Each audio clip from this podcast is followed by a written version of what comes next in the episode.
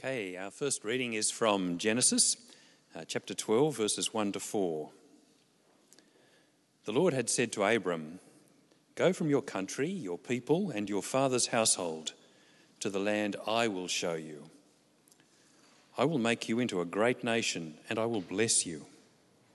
I will make your name great, and you will be a blessing. I will bless those who bless you, and whoever curses you, I will curse.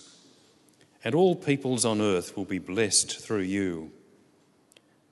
So Abram went as the Lord had told him, and Lot went with him. Abram was 75 years old when he set out from Haran.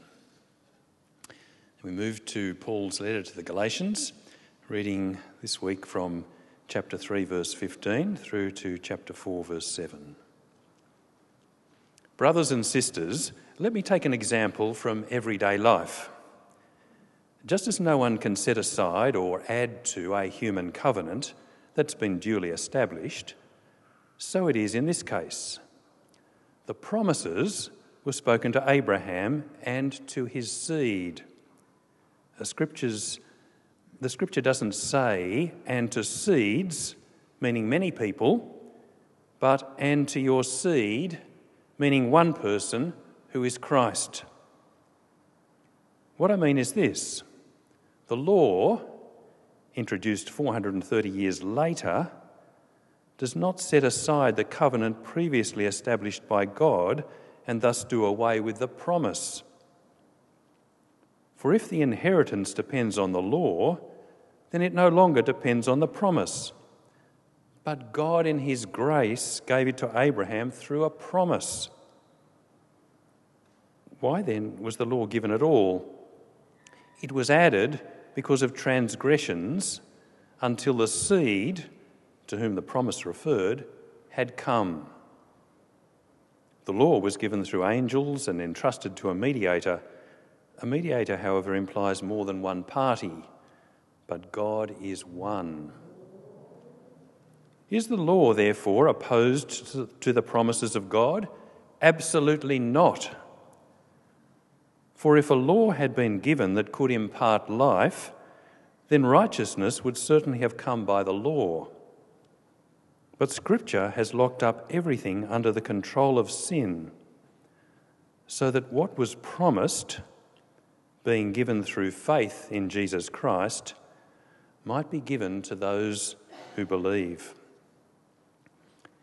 Before the coming of this faith, we were held in custody under the law, locked up until the faith that was to come would be revealed. So the law was our guardian until Christ came, that we might be justified by faith. Now that this faith has come, we are no longer under a guardian. So in Christ Jesus, you are all children of God through faith. For all of you who were baptized into Christ have clothed yourselves with Christ. There is neither Jew nor Gentile, neither slave nor free, nor is there male and female, for you are all one in Christ Jesus. If you belong to Christ, then you are Abraham's seed and heirs according to the promise. What I'm saying is that as long as an heir is underage, he's no different from a slave, although he owns the whole estate. The heir is subject to guardians and trustees until the time set by his father. So also, when we were underage, we were in slavery under the elemental spiritual forces of the world. But when the set time had fully come, God sent his Son, born of a woman, born under the law, to redeem those under the law, that we might receive adoption to sonship. Because you are his sons, God sent the Spirit of his Son into our hearts, the Spirit who calls out, "Abba, Father." So you're no longer a slave, but God's child. And since you are his child, God has made you also an heir. This is the word of the Lord. Thanks be to God.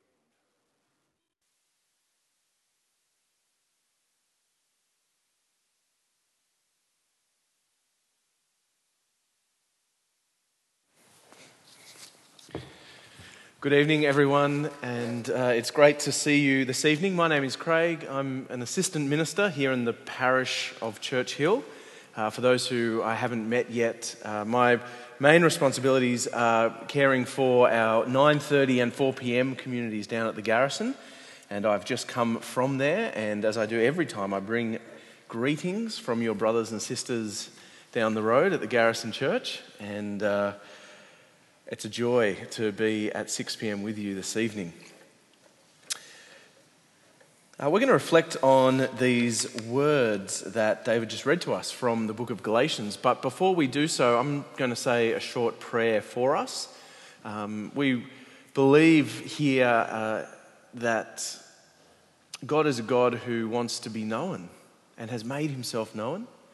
We believe as we meditate and reflect on the Bible that God's Spirit works with his word and leads us into a deepening faith and knowledge of him. So I'm going to just pray that God might be at work amongst us. Let us pray. Dear Lord, we thank you for your goodness to us and your word. And as we reflect upon it now, we ask for your Spirit to be at work amongst us and within us, teaching us, encouraging us, rebuking us, leading us to your Son, Jesus. So I ask that you'll move each one of us closer to you tonight, and we pray this in the name of your Son, Jesus. Amen. Well, I wonder if you heard tonight's passage from Galatians being read, and if you thought, is the Apostle Paul still going on about this? Now, I'm sorry if you're new with us this evening, but here at St. Philip's, you need to know we've been reading through this New Testament book called Galatians. It was a letter written to early Christians all the way back in 48 AD, and we've been covering the same ground now for some weeks. Is it true that the Apostle Paul is still going on about how Jesus relates to the promises and the law of the Old Testament? It's been 3 weeks. And for some of us, we're saying, okay, I get it already. Jesus is the fulfillment of the Old Testament law, so we put our trust in him and not our own performance. For others of us, we're saying, I still don't really get it, but can we just move on to another topic? Because we keep talking about this all the time. And others of us may be somewhere in between. Obviously, for Paul, who wrote this letter, it really matters that he try every way possible to explain to his readers and to us how being connected and accepted by God has everything to do with placing our faith and trust in Jesus rather than placing our faith in ourselves. That is, I guess, our own ability to sort of scrub up before God. I mean, he doesn't want his readers to walk away from the gospel of Jesus Christ. And so here we are in mid-chapter 3, Paul tries another tact, and he does it through exploring the promises of God. That is, throughout the Bible, you'll get a picture of God that he is a promise maker and God is a promise keeper. But you'll see from the opening of our passage, it's kind of more than a promise, it's a covenant. God is a covenant maker and he is a covenant keeper. Now, a covenant is different to a promise because it's two-way. It's not just one person saying, I'm going to promise to do this particular thing. A covenant involves two parties coming together, making commitments to each other. And in this section, Paul's argument is quite clear, in fact. He says, God has made a covenant with humanity that he would make things right. That's really the arc of the Bible narrative. That he would make things right. Not you making all things right. It's true, isn't it, that for some of us, not all, but for some of us, we really walk around with the weight of the world on our shoulders. It feels that way. We instinctively believe, whether it's in our work, whether it's in our relationships, perhaps whether it's in our own Christian faith, we instinctively believe that we have to make it all happen. We have to change the world, or at least our world. God may be out there somewhere, but in reality, it's all on me. I think a lot of us sense that or feel that from time to time, some stronger than others. It's interesting that Jesus said in Matthew 11, he said these words. He said, "Come to me, all you who are weary and burdened, and I will give you rest." He said, "Take my yoke upon you and learn from me, for I am gentle and humble in heart, and you will find rest for your souls. For my yoke is easy and my burden is light."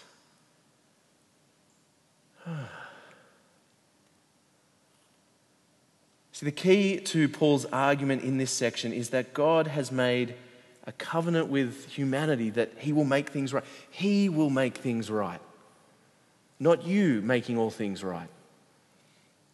And indeed, the original covenant that God had made with Abraham was a promise to do something great for all people, you and I, through a descendant of Abraham. What was Abraham's side of the covenant? He had to trust God's promise and act on it. He had to trust God's promise and act upon it.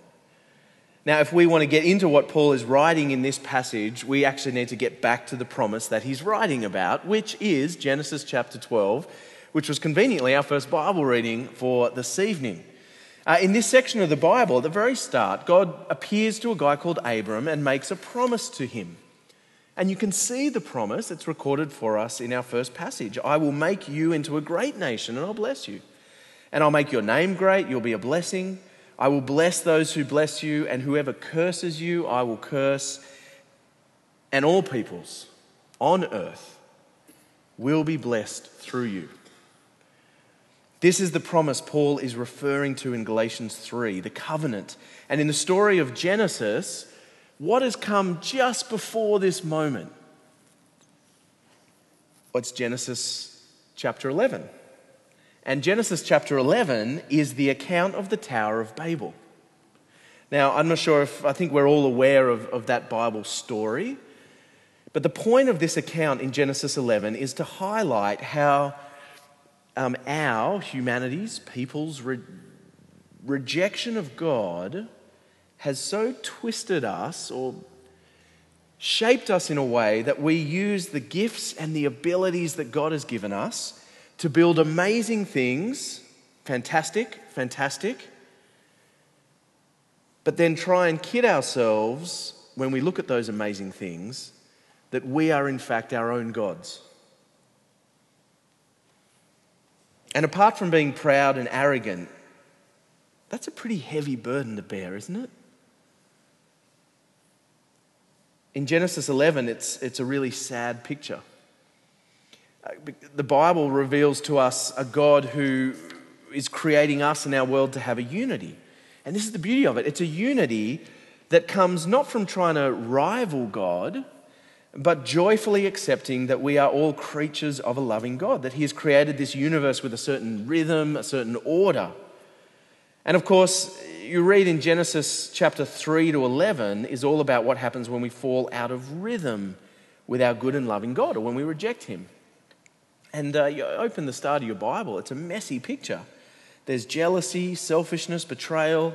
There's desperate clamors for power, murder, deception, drunkenness, and it's all wrapped up in Genesis 11 with humans trying to build this massive tower that will show how dominant we are in the universe. And it's kind of a joke, except no one's laughing because it's actually a really depressing, hopeless picture. And then we reach Genesis chapter 12. And it's at this point that God says, "I am stepping in. And I will make a way for you. I'm going to do it on the ground, if you will, through a family, actually through a person who will step into the mess and pull people up and through it. And what is our response to all of this? What's our side of the covenant that God has made? It is to trust that God can do it and to put our faith in him. So let's go back to Galatians. We've had a little excursion in the Old Testament for the night. Let's go back to Galatians. You see Paul's point in verse 17.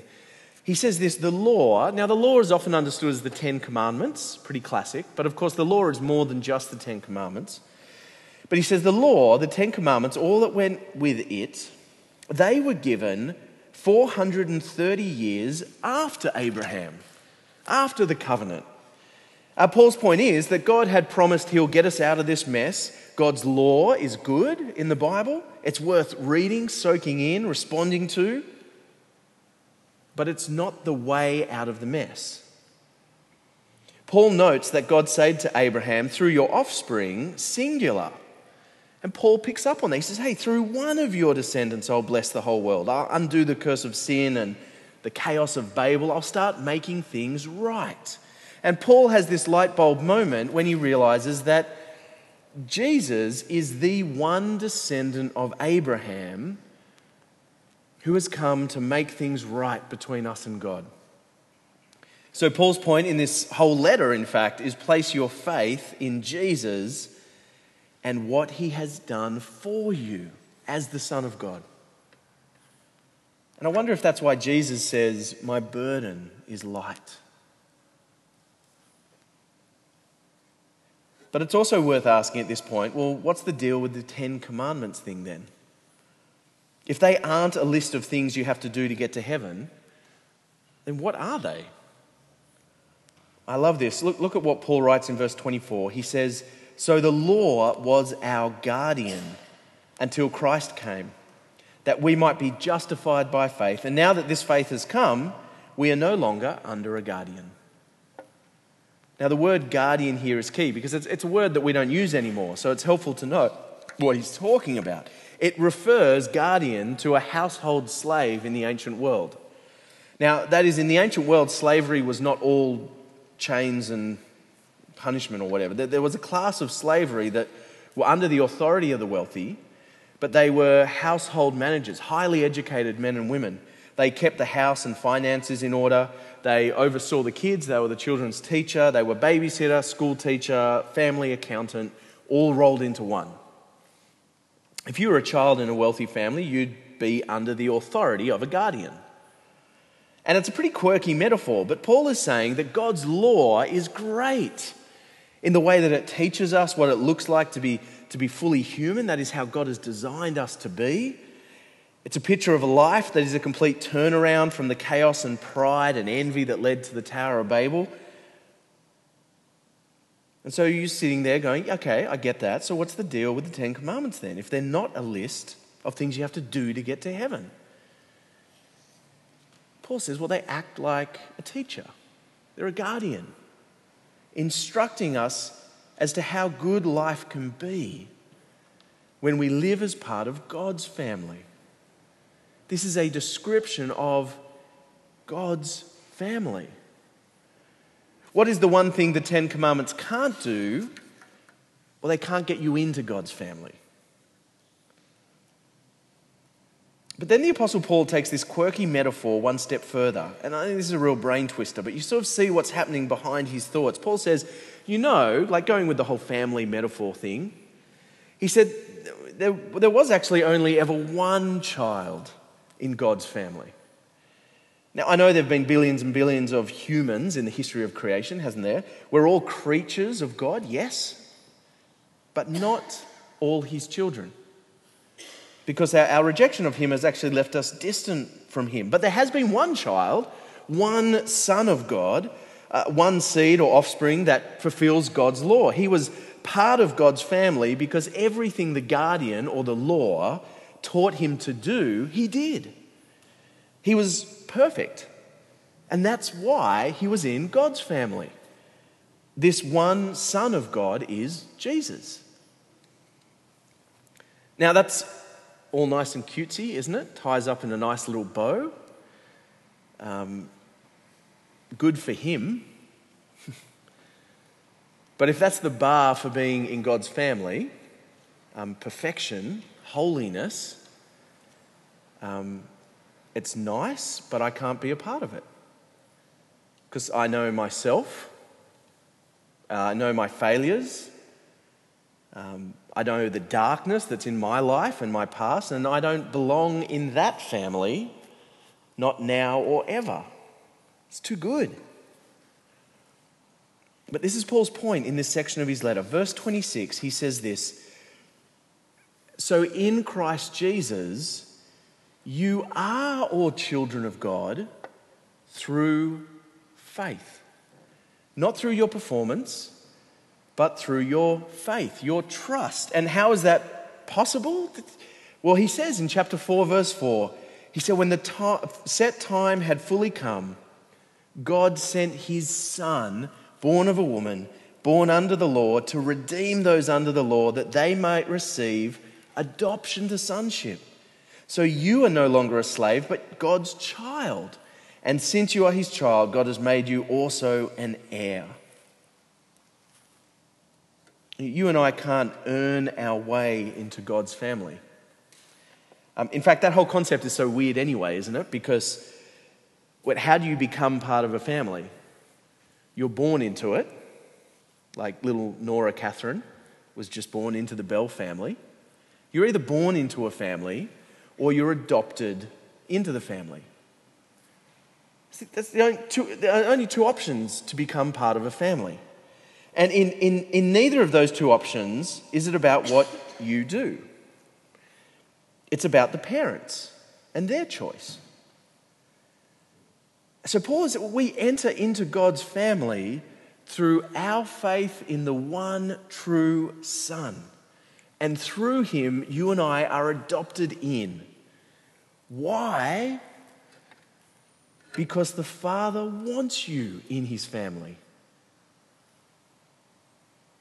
And of course, the reason why Paul here is using son language and not daughter language is a contextual thing. In the ancient world, the son inherits the father's estate.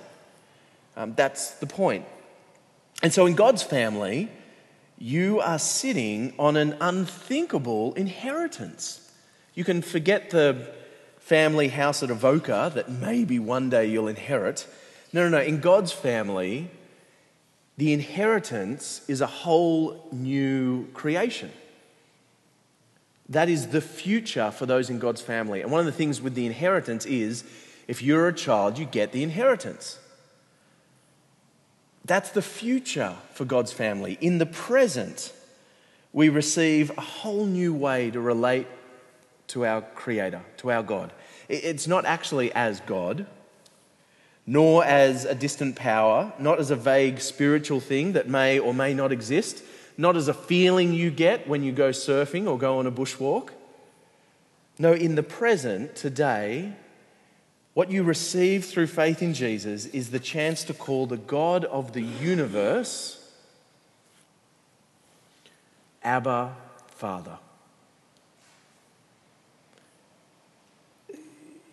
Abba is a word that is an affectionate term for a father.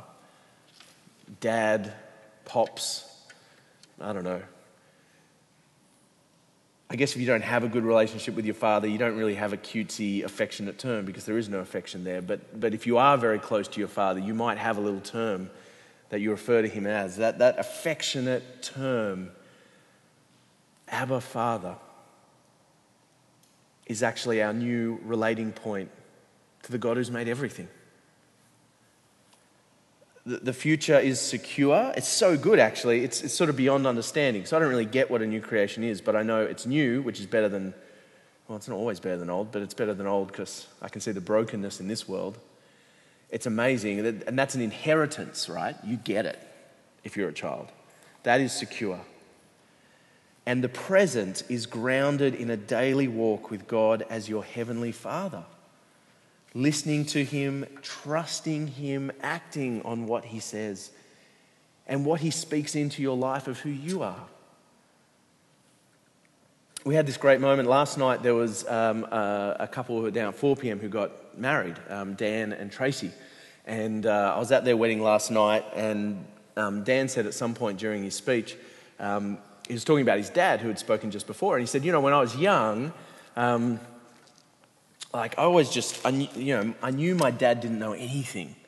And it was always kind of a bit of a, he would say something, I would do the opposite. But he said, as I grew up, I actually got to the point of realizing my parents were right about everything.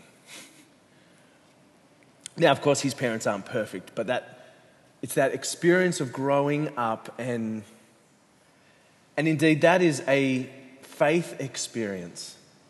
You know, for many of us, perhaps when we were younger in our faith, or maybe you're in this stage right now, there's a sense of going, He hasn't got it right.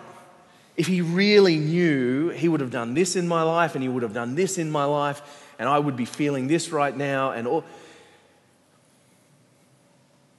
But the promise of the scriptures is as we grow up in our faith, we start to go,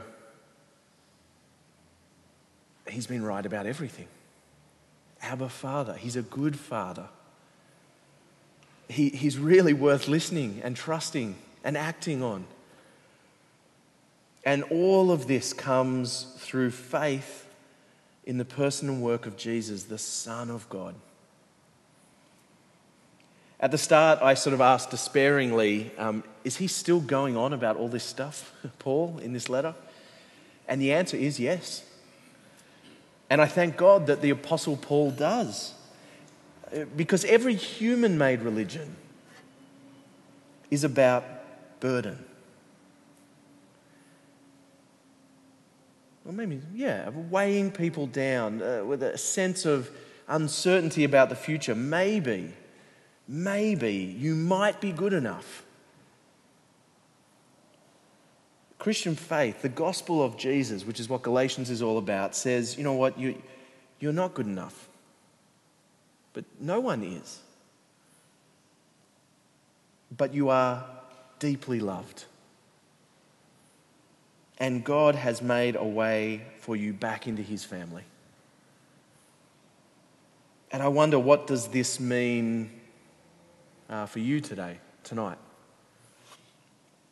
Perhaps you've forgotten who you really are as a follower of Jesus.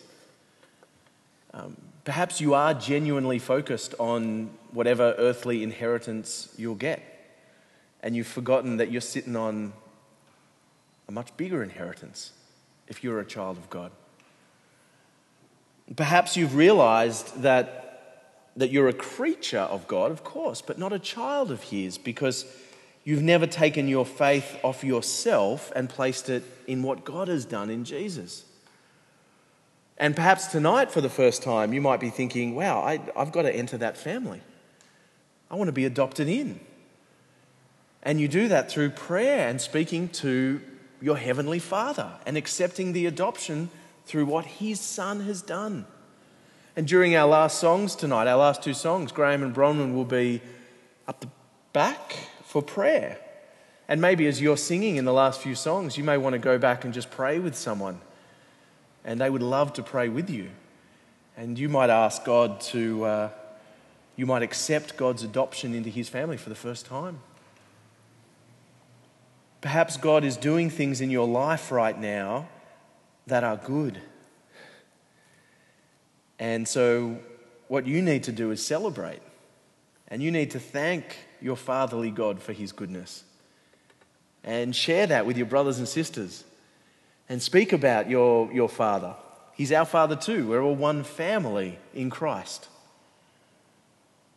So I'm not sure where each one of us are at tonight in our own journey of faith. But my prayer is that you will accept the adoption into God's eternal family. And for those who have, that we will find a whole new identity as a child of his. And so I'm going to pray and ask that wherever you are at tonight, that God might be at work in your heart and your mind, and that you might leave tonight calling him Abba, Father. So let me pray.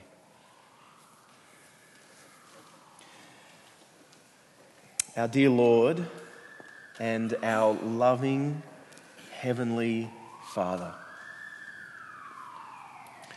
Lord, as we sit here now in this space, and Lord, as we hear an ambulance drive past our church, Lord, we are reminded of the brokenness of this world. We are reminded of the brokenness of illness and accident, disease and death. Lord, we thank you that in your loving kindness, you have a new creation planned, and that you have made it possible for us to be adopted into this family, to receive such an inheritance. And so, Lord, wherever we find ourselves tonight, please lead us back to you as Abba, Father. Let your Spirit be at work in our life, that we may trust your words, that we may trust your promises, and that we may act upon them. Please lead us each in that direction. And we ask this in Jesus' name. Amen.